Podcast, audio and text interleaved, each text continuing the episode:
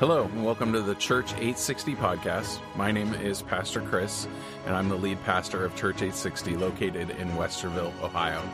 Our podcast will have daily episodes uploaded where we have curated some of the best Bible teaching from across the globe. We hope you enjoy today's episode.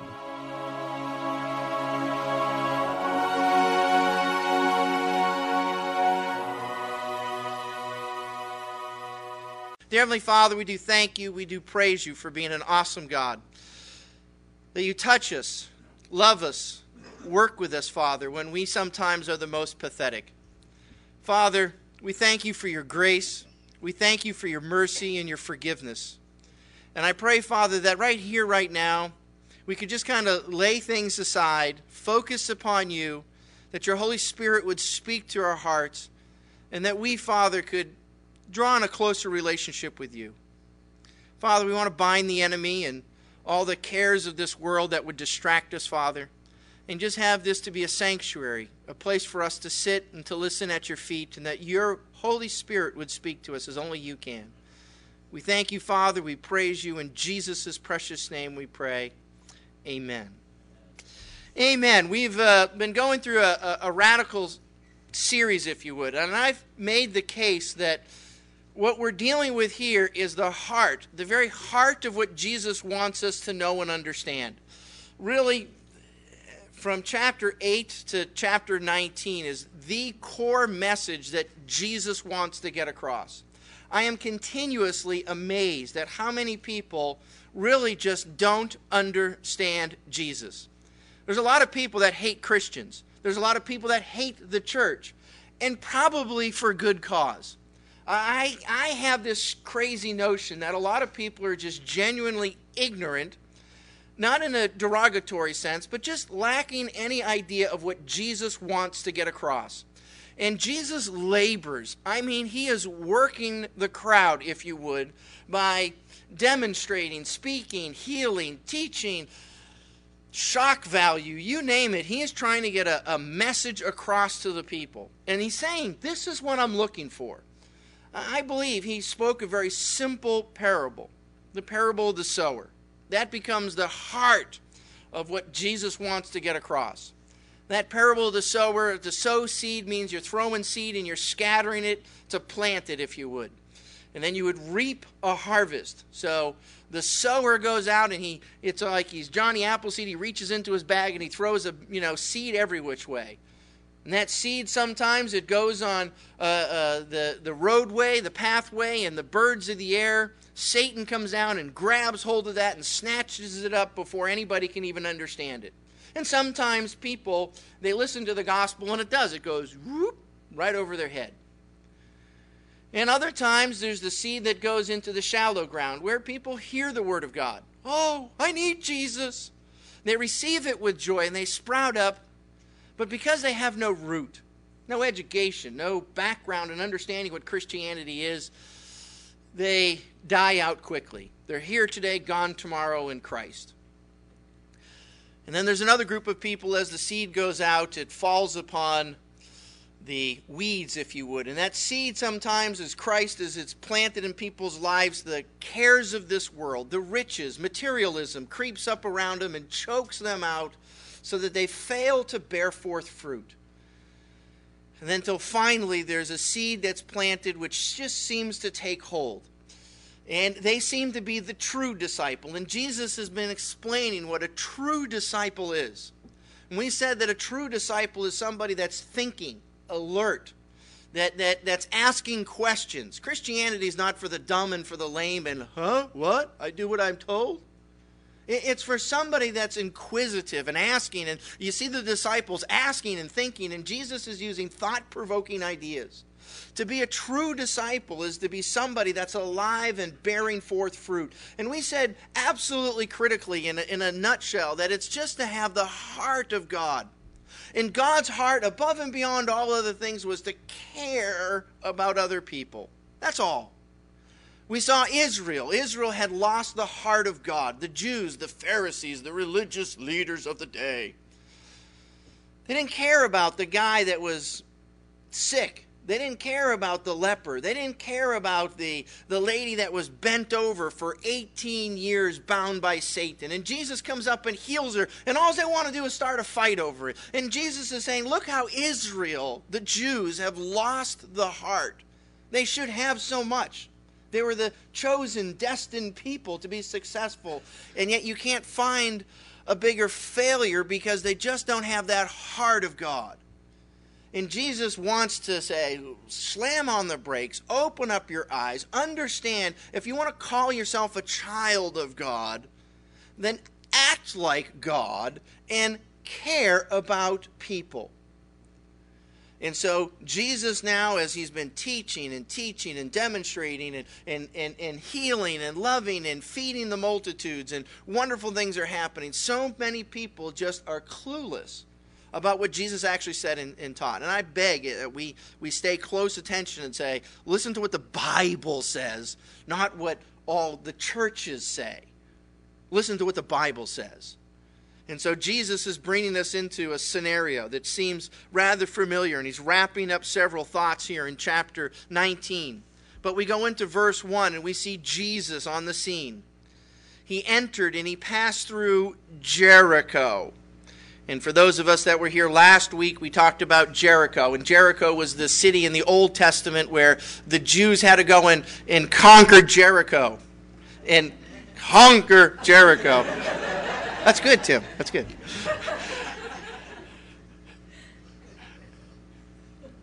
And the walls came a tumbling down.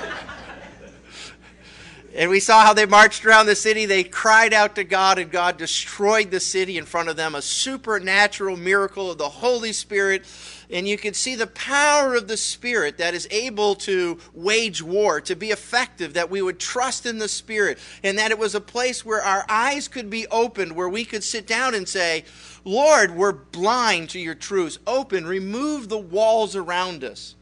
And as Jesus is there in Jericho, he's then he's passing through Jericho, and you can see the scene. The, the crowds were gathering around him. Verse 2, it says, Now behold, there was a, a man named Zacchaeus. And this man, Zacchaeus, a, a Jewish man, who was, it says, a chief tax collector. And oh, yeah, by the way, he was rich. And so we're seeing this guy, Zacchaeus, and I, I, would beg you as a congregation, if you know the little children's songs about Zacchaeus, and it seems like it's almost a little kiddie concept, you throw all that out of your mind. And I, I would just beg you to, to take a fresh look at, at this guy, if you would. Because you're seeing that he was somebody that was definitely despised, a tax collector, and we talked about it last week that nobody likes a tax collector. It's somebody that imposes a burden, something that taxes you to, to slow you down, to, to drag you down. That's what a tax is. And it's almost like someone trying to run a marathon and they have, you know, a couple bricks in their backpack. It's taxing to you, it, it's dragging you down. And if you could be free from that burden, man, you could really run. And here, if you would, is a Jew, and if you thought about this, a Jew that's a tax collector against other Jews. That's, uh, that, that's somebody that was paying and giving their taxes to Rome. What a, what a backstabber of a friend. You, that's my brother, is taking my money to go give it to the heathen Romans, if you would.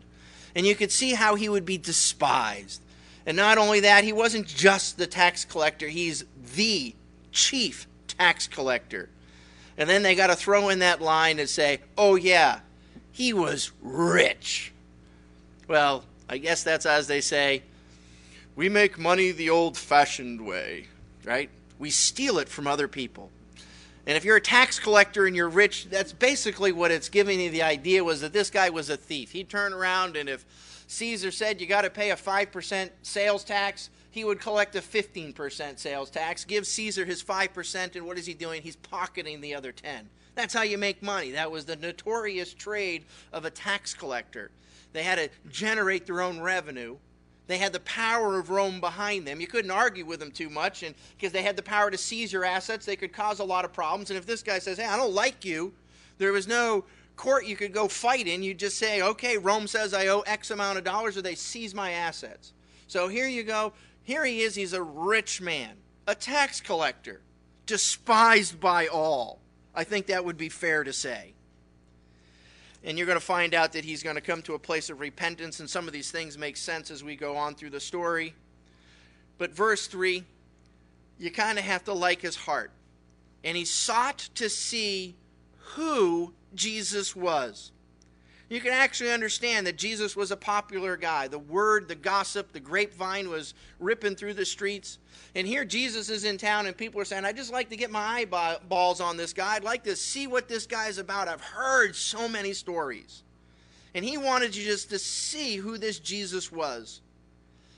And as we know the story, it says, But he could not because of the crowd, large hordes of people trying to get a touch on Jesus.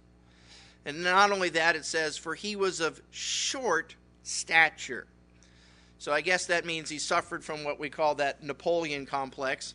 He was the short guy. He was always, you know, hey, I can't see, I can't see, I can't see. He's trying to fight to get through the crowds. So he comes up with his idea. So he ran ahead and he climbed up in a sycamore tree, a good solid tree, to see him for he was going to pass that way. And as the story unfolds, it says, when Jesus came to the place, so now he's marching through town, and there it is, here's Jesus. He's looking up to a short man up in a tree, and he saw him. So, what a strange scenario to see here what everyone would know to be some rich guy caught up in a tree. So, I don't know how you could equate this to Columbus, but if you could picture Les Wexner. Everybody knows he's the guy that owns the limited and filthy rich. And what a scene it would be to see Les Wexner up in a tree. You'd got to say, hey, what's Les Wexner doing up there? Educated, fine man. You don't need to be hanging up there like a little kid playing in the tree. And Jesus is up looking at him and he's going, Zacchaeus, what are you doing up there? He looks up and he sees him. And I wonder what Zacchaeus was thinking, like, uh oh, you know, uh, uh, uh, well, uh, uh, uh. And he said to him, Zacchaeus, hey, you make haste, you come on down here. And you can just say, uh oh, I'm going to get laughed at, mocked at, and scorned. But he says, no. He says, for today, and I love this, he goes, I must, I must stay at your house. And you could just hear him go, oh, whew. Oh, you, you got all your entourage and you're having the party at my place? Wow. Gee, thanks, Jesus. And so I like this. It says, So he made haste. He scurries down the tree and he comes down. And it says that he received him, Jesus, joyfully. So he's like, Wow, Jesus, this is awesome. Come on over to my place. Party's on. I'll give you lunch. We'll serve you up a meal. And, and this is, uh, you care about me? I, everyone hates me. And you care? Eh, but the downward side of this is the they. But when they, and we all know who the they are, but when they saw it, they all complained. All the people, the multitudes. I wonder if everyone was saying, I want Jesus to spend time with me. I want Jesus to spend time with me. Oh, who wins the lottery for where Jesus could come on over and just have lunch? Because he's a popular guy. People are fighting to get in there. And everyone's going, You're going to Zacchaeus' house? That weasel, two bit, good for. Hey, Jesus, why would you want to hang out with him, man? He's he's the guy stealing from us and paying everything. We hate Zacchaeus. And the they are livid. When they saw it, they all complained, saying, Oh, he's gone to be with to be a guest with a man who's a sinner. Oh, how you could see their brains frying. How could you care and love and want to even eat with such trash? But Zacchaeus, it, it touched his buttons. It, it, it pressed his buttons. He was touched. And he, I think he was saying, God, nobody cares about me. Everybody hates me. But yet you seem to put attention into my life. And Zacchaeus, as he's having his get together, he's having his lunch. And it's interesting. Zacchaeus stood, stands up in the crowd, and says, I got to make an announcement. And he said to the Lord, interesting, he says, Look, Lord. So can you see him having a party? Everyone's, oh, I can't believe Zacchaeus. And here's Jesus, and everything's going on, and here's the crowd. And Jesus stands up and he says, Everyone, look at me for a second. And I, he, he's making a, a bold statement. He wants the, the attention of the people. And he's going to make a very bold statement. He says, Lord, I give half of my goods to the poor. Wow, half. How about that? Gee, when Pastor Dave wants to talk about tithing, that's only a 10% thing that, you know, we as Christians might want to do is to give 10. We don't hear too many sermons on the 50% gift to the Lord, do we? and yes, if you'd like to be a true disciple, you need to give 50% to the church. That's all. I don't ask much. I still give you your half and I get half. You know, you'd be up and walking out the door screaming out there like the guy's a heretic. And here this guy's turning around. He's saying, I'm giving half, Lord. Everything I've, half of everything I've got. I give half to my goods to the poor. And then he turns around and he throws gasoline on it and he says, And if I've taken anything from anyone, and listen to this, by false accusation, I'm going to restore, I'm going to pay back fourfold. Can you imagine that? That, that goes above and beyond the call of duty. I think if you stole something, you'd have to pay it back. Hey, throw in a 5% gift on top of it for paying something back. And this guy says, no, fourfold. And please notice it says by false accusation. So you're seeing how he made his money as he would go up and say, You owe Rome here a few more thousand bucks and he'd skim off the top. And what he's saying, he's saying, I'm going to pay back. I'm going to I'm going to repay and make up for the damage that I have done. You can see him, he's coming to the point in his life which we call repentance. Lord, I've been swindling, lying, and cheating and playing a game, and everybody hates me, and you know what? It's catching up to me. And it's time for me to own up to this and pay back. Now, you do the math on this. The guy just gave away half. And then he says, by any false accusation, he's going to pay back fourfold. You could see quite clearly that in a matter of time, this is going to leave the guy broke. He's saying it in public in front of all the masses, and he's saying it in front of the people that despise him as well. And he's saying, I got to make up for the damage that I've done. And I like that principle because you and I, as believers, when we come to Christ and God works in our life, there has to come a concept for me to finally sit down and says, I've done a lot of damage as a sinner, and I, I need to make that right. I've lied, cheated, and stealed and taken advantage of people, and, and if I owe anything back to God and God cares about me, Lord, what can I do to restore the mess that I've created? The old Boy Scout analogy and I live by it, is that you always want to leave your campgrounds cleaner than when you found it. That was just the way I was raised as a Boy Scout. You go there, and at the end of your camping trip, you put everything, and then they'd line us all up, and you'd take, you know, hand by hand, and you'd sweep through the whole campground. And it says, "We don't care if we put that, you know, trash there. We're going to pick it up." And I like that principle. I don't know. I carry that with me in life. I would like to leave this planet a a better place than when I found it. If it just means I've picked up a few more pieces of trash along the way, I don't want to be a contributor to the problem. I'd like to be part of the solution. And I think Zacchaeus is having that concept where he's turning around and he's saying, I need to get right. I, am going to, Lord, I, I want to do this. And that's true repentance. And I love this. And he says, And Jesus said to him, Man, that, that touches my heart. He says, Today. You may have had desires towards Jesus. You may have understood something, but actually coming to that point of repentance in your life, he says, Today, salvation has come to this house. And I like that. Salvation. You're delivered. This is the day that you change over from being a wannabe to reality when you want to start to go into repentance to pay back. He says to him, Today, salvation has come to this house because he also, and this is a dig, he says, he also is a son of Abraham. And so you're seeing that as a son of Abraham, and we talked about how the Jews were the descendants of Abraham. Abraham was the, you know, the pillar, the cornerstone, the guy that all the Jews would look up to and say, everything's based on this guy, Abraham. And Jesus is saying in so many words, it's not just that he's a blood relative of Abraham, but now Zacchaeus is starting to act like a descendant of Abraham because he's like Abraham, because Abraham, how's this for a word, was generous, and so are you. And I do find that that's kind of weird. You see that picture of a generous Jew.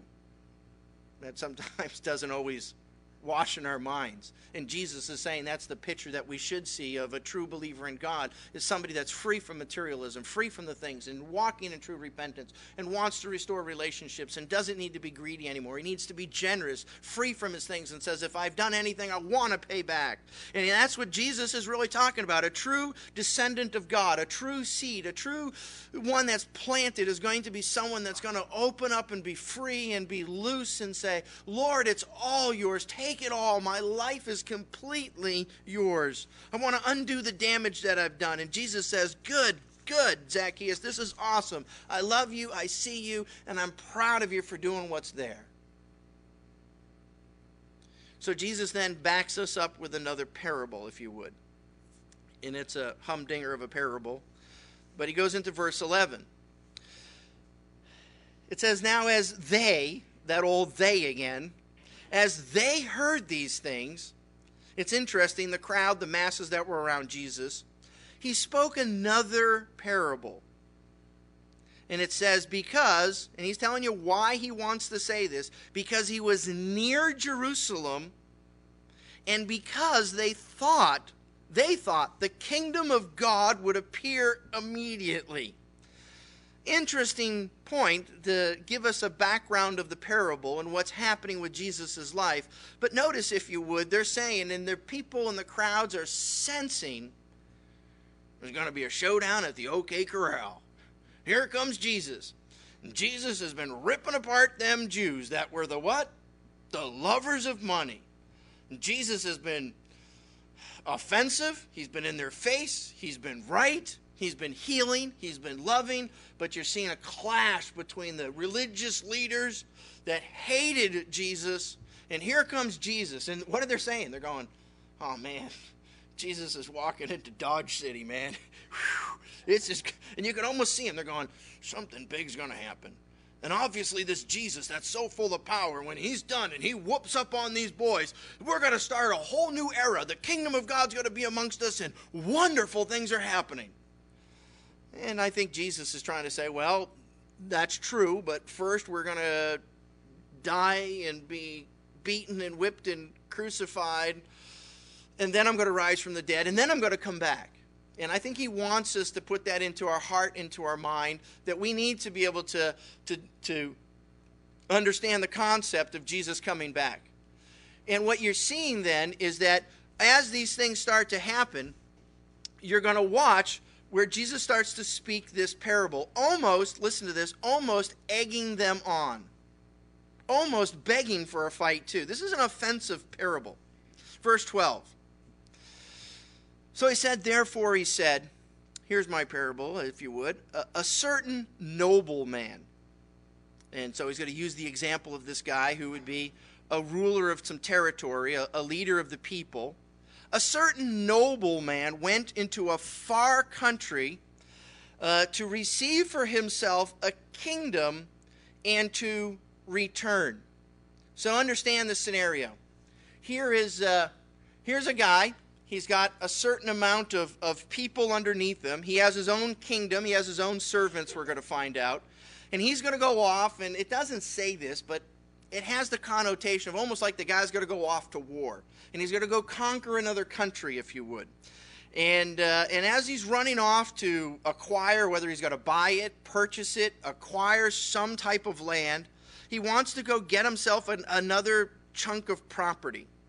And then he's going to come back to what his home is.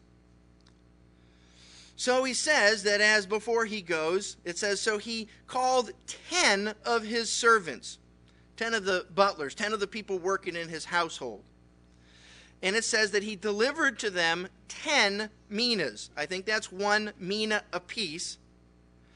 And then he says to them, he said, uh, and to do, uh, and he said to them, do business till I come. So he says, I'm going off. I'm going to go acquire some more piece of uh, uh, territory, another piece of property, if you would. And in the meantime, I want you to take care of the house back home. So he gives each one of them a, a mina. And a, a, a mina, if you would, for us, uh, it was not a large chunk of change, if you would. The, people would tell you that it's equivalent to about three, day, three months worth of, of, of salary so I don't know what that works to today. I heard on the radio that uh, the average income of the man in Ohio is $55,000 a year. And so if you took uh, three months of that, a fourth of that, you know, what is that, ten, twelve thousand dollars, fifteen thousand dollars, or something along there. It's not, you know, like he was giving them all five bucks, but it's not like he's giving them a million either. It's a few thousand dollars that he's putting in these people's hands. And he's telling him, he says, now do business. I want you to, to go invest the money. I want you to, to trade. I want you to. And, and I love the King James in this. That's the term we're familiar with. And it says, occupy until I come. So you think of an occupation, if you think of, of, of Israel occupying Lebanon today, as they say, right? Well, that's them sending in troops. That's them being involved. They're occupying. They're they're they're digging in. They're entrenched. They're they're rubbing shoulders. They're they're rubbing elbows with each other. They're involved with other people. Interact with them. Trade with them. Get involved. Do business with what's here. So you see the parable. It says, but as citizens, certain people, and the guy had his own citizens. So it's not like he's just got a little happy home There's citizens in his kingdom of this noble man. His citizens hated him. I find that interesting.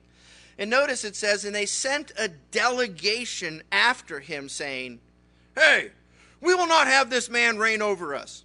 So here he is. Notice, if you would, he's going off to battle, going off to do business with some other far, far away country. And a lot of the people, they gathered together and says, I don't know who he gave minas to, but you know what?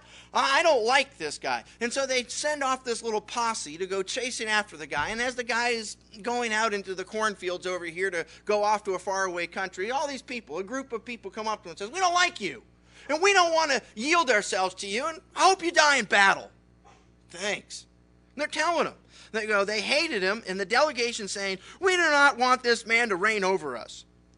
And so, almost if you would, before the guy goes off to go do business, battle, whatever it may be, what a nice thought that the guys back home hate you.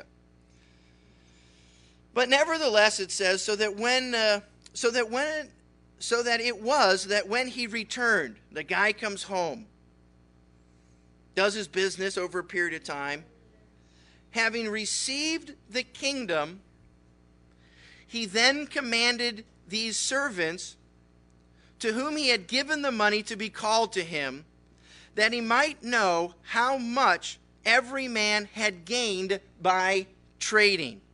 So, if you would, now all of a sudden, the guys that went out and said, We don't like you, you could just hear them. Uh oh, the guy's back in town we, we didn't like this guy, but obviously he gained his kingdom. Maybe he was victorious in war. Maybe he turned around and made the trade of the things that were there. And all of a sudden, the people are going, uh oh, maybe we shouldn't have uh, uh, bet on the wrong horse here and told the guy that we hated him. that wasn't very smart. And you can almost say that they probably had this sick feeling where all of a sudden he says, I want everyone to give an account of what's going on. I've been away from the ranch for a while. What's been happening? And I, I think that there was, were certain people put this together that they turned around and they said, We thought the guy would have lost in battle. He would never be coming back. And listen to this we gambled that he wouldn't be here. But now he is. And the voice of a few may ruin it for us all. But please understand, not all of them were uh, uh, part of that delegation. Some of them, the people that were given the mina, were actually faithful. So watch what happens, verse 16. Then came the first. So these guys were excited to see the master. And you can almost see their excitement. They're going, Master, your mina, the money you gave me, your mina has earned 10 minas. Wow, aren't you glad? I'm so happy to see you back. I invested at the right time, at the right place, and man, I've made some money. And he said to him, well done, good servant. because you were faithful in a very little, have authority, and listen to this, over 10 cities. So doesn't that seem a little excessive? You were given a few thousand bucks to invest. Because you did good on your investments, you're now going to be given 10 cities. 10 cities have got to be worth more than a few thousand bucks. It's an excessive, great reward by being faithful to the master. And you see the same thing. He says, and the second guy came up and he said, Master, your mina has earned five minas. I'm not quite as good as the other guy, but I've done something productive. I'm excited to see you. And you see the same response. Likewise, he said to him, You also be over five cities. So I find that powerful to see that the minas are doing the work and great things are starting to happen. And you're starting to see, if you would, where the rewards are coming out. I like the concept, and I call this as a little play on words that you would say, you've heard the illustration of, of, of Midas, right? King Midas was the guy that whatever he touched turned to gold.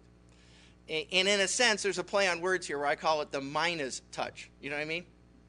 And, and certain people are, are, are looking at things, and it's almost like, listen to this, hear this, it's almost like that every time the mina does the work, you're going to start to see the mina start to bear forth fruit.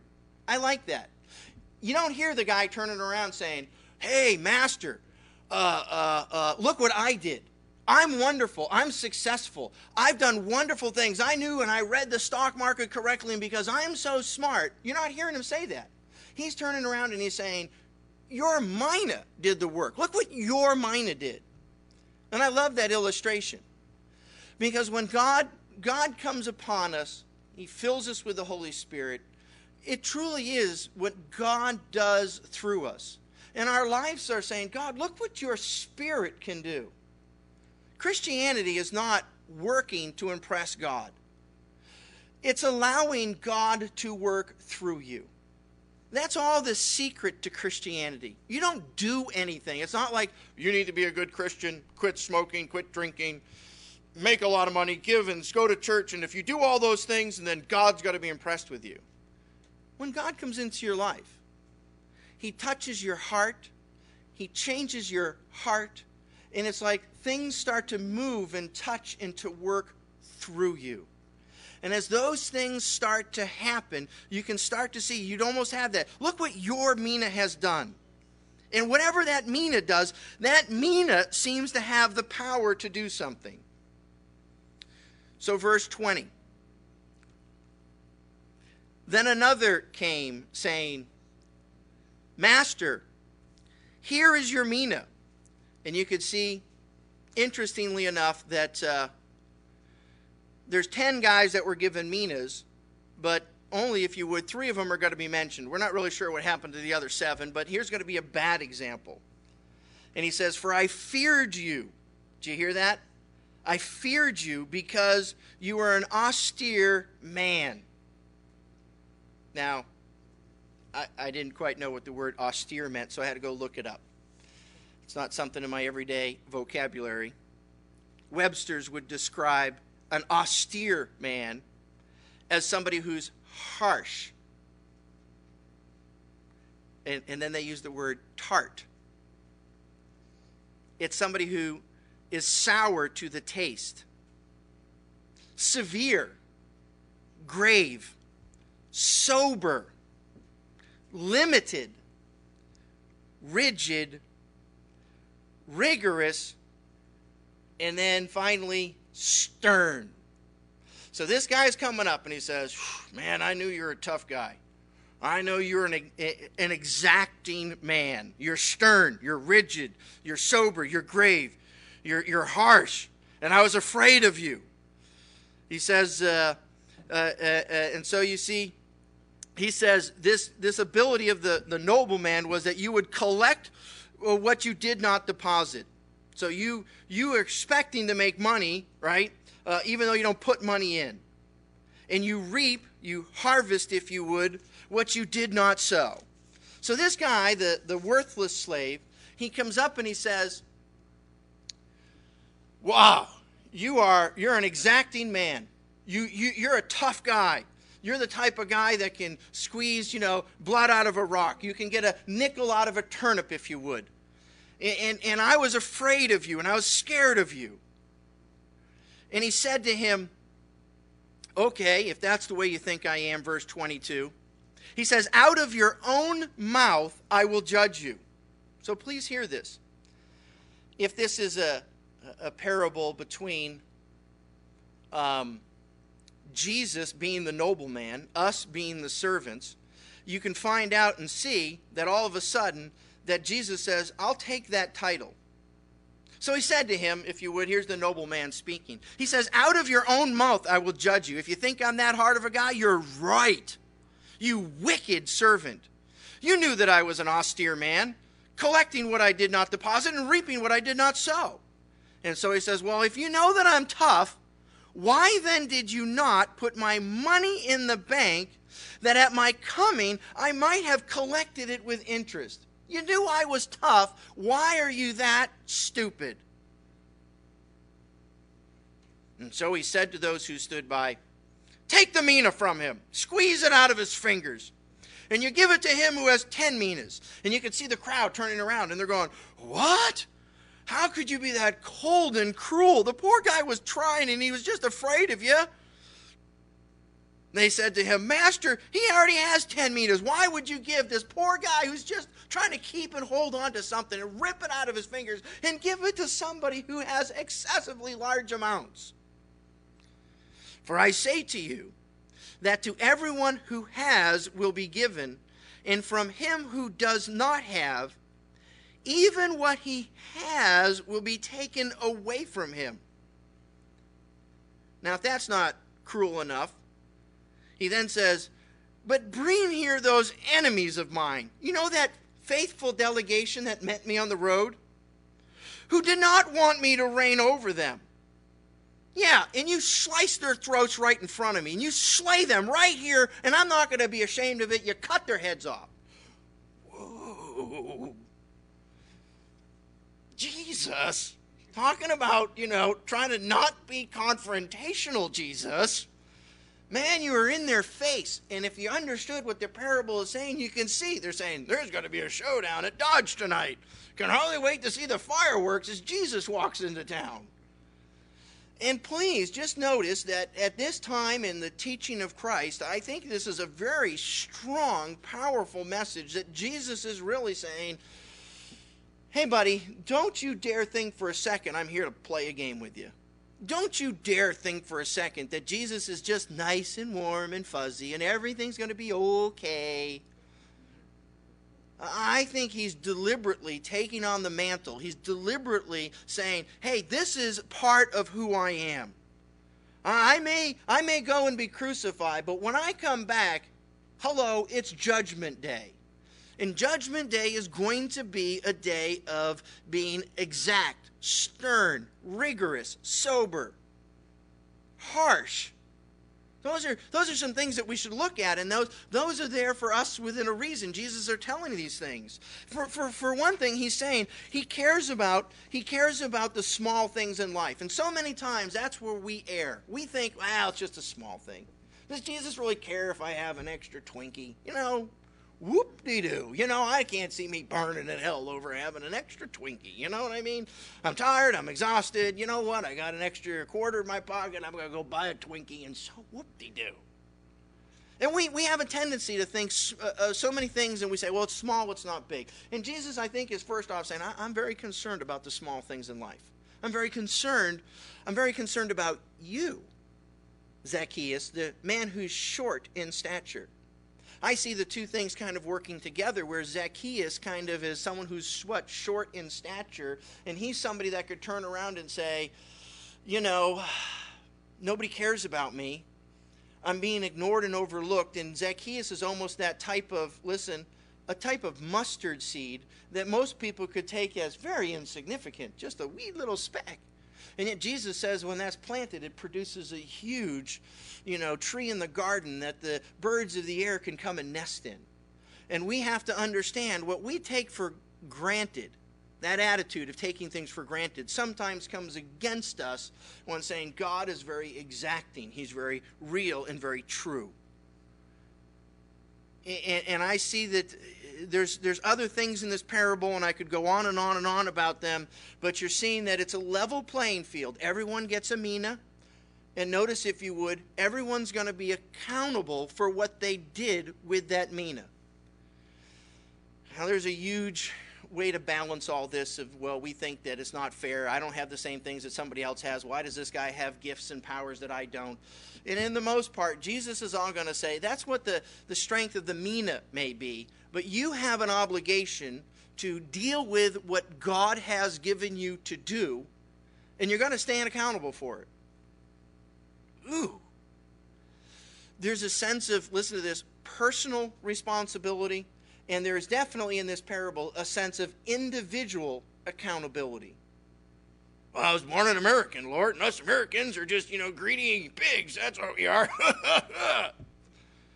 That's all right for me to be greedy like everyone else. Nah. Jesus has got to look at you. And he's saying you can't, you can't just throw yourself in and say that's the way everyone else does things. Yeah, there's a sense of individual, accountable, personal responsibility. And if you would, you're seeing where Jesus is coming in. And I think as you watch this, he's accepting that mantle, that role of Jesus as someone that you're going to answer to. And you know what? That's the biggest turnoff to Christianity. Well, to God. A lot of people shriek from, shrink back, and they don't want to actually think about themselves being accountable to God. Bible tells you that every knee shall bow, every tongue confess that Jesus Christ is Lord. So, guess what? You got two knees, you got a tongue in your mouth. There will come a time, whether you like it or not, believe it or not, want it or not, you're going to sit in front of God. You're going to see God on Judgment Day. You're going to see the magnificence of the mighty of who God is. Your knees will bow. Your tongue will confess and say, You're God and I'm not. I get it. And as we stand before God on Judgment Day, there's got to be that sense of accountability. And a lot of us just want to ignore it, turn our backs on it, deny that it's going to happen, and yet we know in our heart that it's going to be there. There is this, this concept almost that God's watching you. And that sometimes gives us the willies. We don't particularly want to have that concept of God's watching me, whether I eat another Twinkie or not. We go, who cares? And yet, God is watching us. And for a lot of people, it, it causes them to feel like they're being haunted by God, that they're being hunted by God. They feel like God's after them. Have you ever met somebody that comes in and, man, I just got, you know, God's chasing me, God's hunting me down, God's coming after me? And I wanted to tell you that God does do that. He seeks that which was lost. We wanted to read that part. He's telling you, Zacchaeus, my job is to seek that which was lost, to seek and to save. I want to come after you. And God is a seeker. He's someone who looks for you and he says, I see you and I want to come after you. And the problem is, is a lot of us want to fear that and says, I don't want that. I don't want that in my life. I don't want that in my life. And what we have to do is we then start to run we start to then start to say, Lord, I want to I want to get out of Dodge. I don't want to be around this, and I don't want Judgment Day to be there. And then you can see that the Lord doesn't let up on us. It's almost like He stalks us, He hunts us down, He's tracking us. Almost as if you would, as if you're, you're out there hunting a raccoon. And you got that you know, coon dog that's going to take that coon and chase him up the tree. And it's almost like, you know, the Lord becomes this guy who starts to stalk and to come after us, and we're fearful. And we know that God's an exacting God, and He's going to sit down and make demands of us, and He's going to sit down and ask me what I've been doing, and I don't want to have to deal with it because I've taken the things that God's done in my life and I've only buried them. And I know that He's going to be an exacting man, and He's not going to be happy with me. And we look at ourselves and we says, Lord, you're just not going to be happy. You're not going to be happy. You're not going to be happy. And it causes us to run. And as we run and we run and we run, we have to come to that place where we're just like Zacchaeus, up in a tree. We see Jesus coming after us. We're saying, Lord, I'm trying to get away. I'm trying to just look. I'm just trying to see certain things. And I just, who are you, Jesus? And Jesus comes running up to somebody and grabs hold of him and he says, Zacchaeus. And we go, ah, not me. Leave me alone, God. And when Jesus comes up to us, he says, Man, I love you. What are you running from? I have the keys to that ball and chain around your neck, and I want to I want to set you free. Jesus came to set the captives free. And the very thing that we run from in our lives, listen to this, is the very thing that can save us from our worries, problems, stresses, and fears. Uh, we're, we're insignificant, God. I'm a short stature of a man. Nobody cares about me.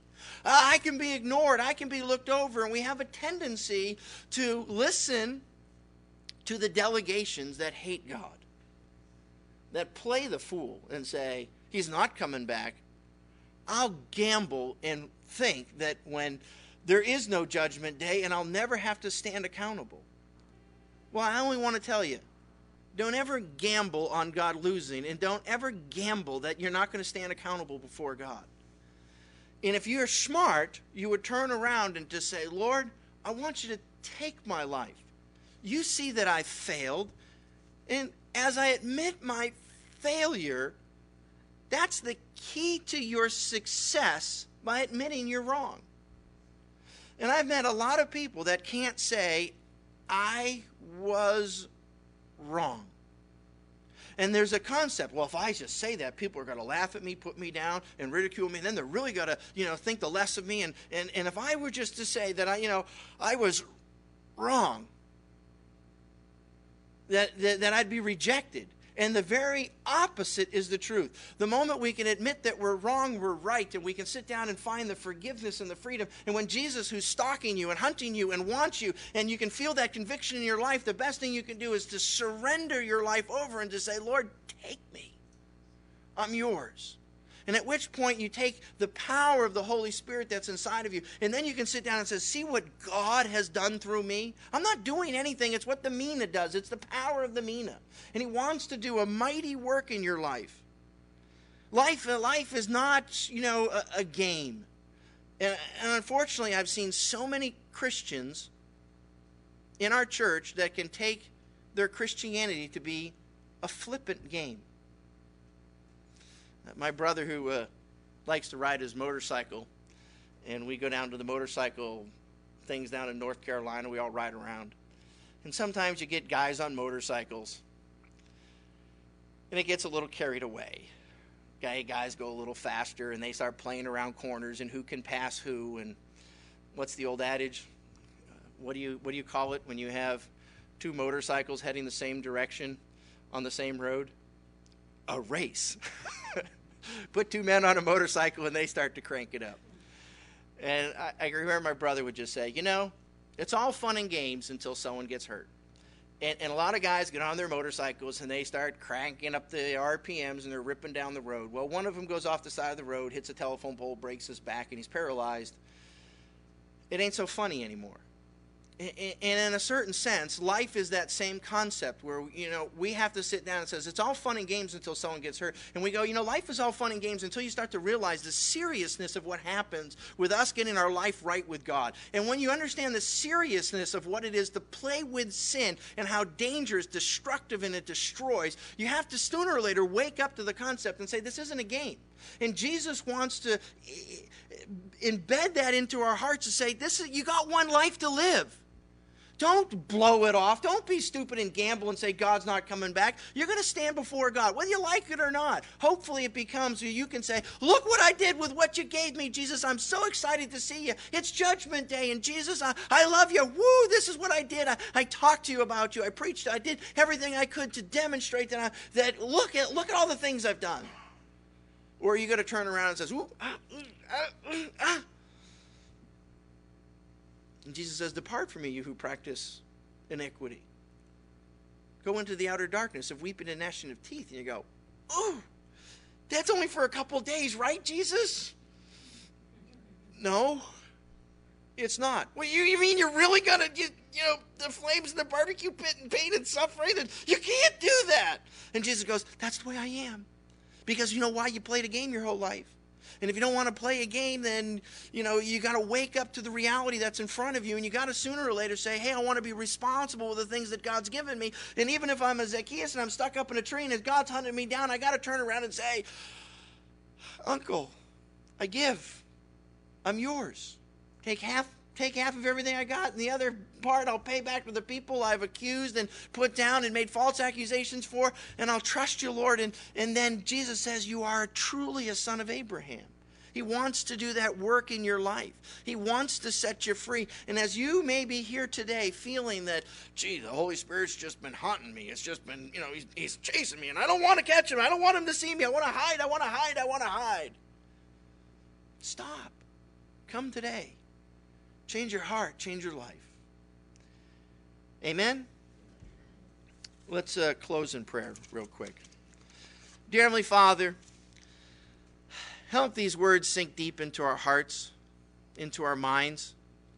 Father, I pray that uh, this wouldn't be just manipulation on our part, it would be a revelation of the truth. And that all of us here today, Father, could take the things that you've given us and invest them wisely so that we'd be excited for your return. Father, I thank you and I praise you and I give you all the glory, Father. In Jesus' name we pray. Amen. Thank you for listening to today's episode of the Church 860 podcast. We hope that you've enjoyed it.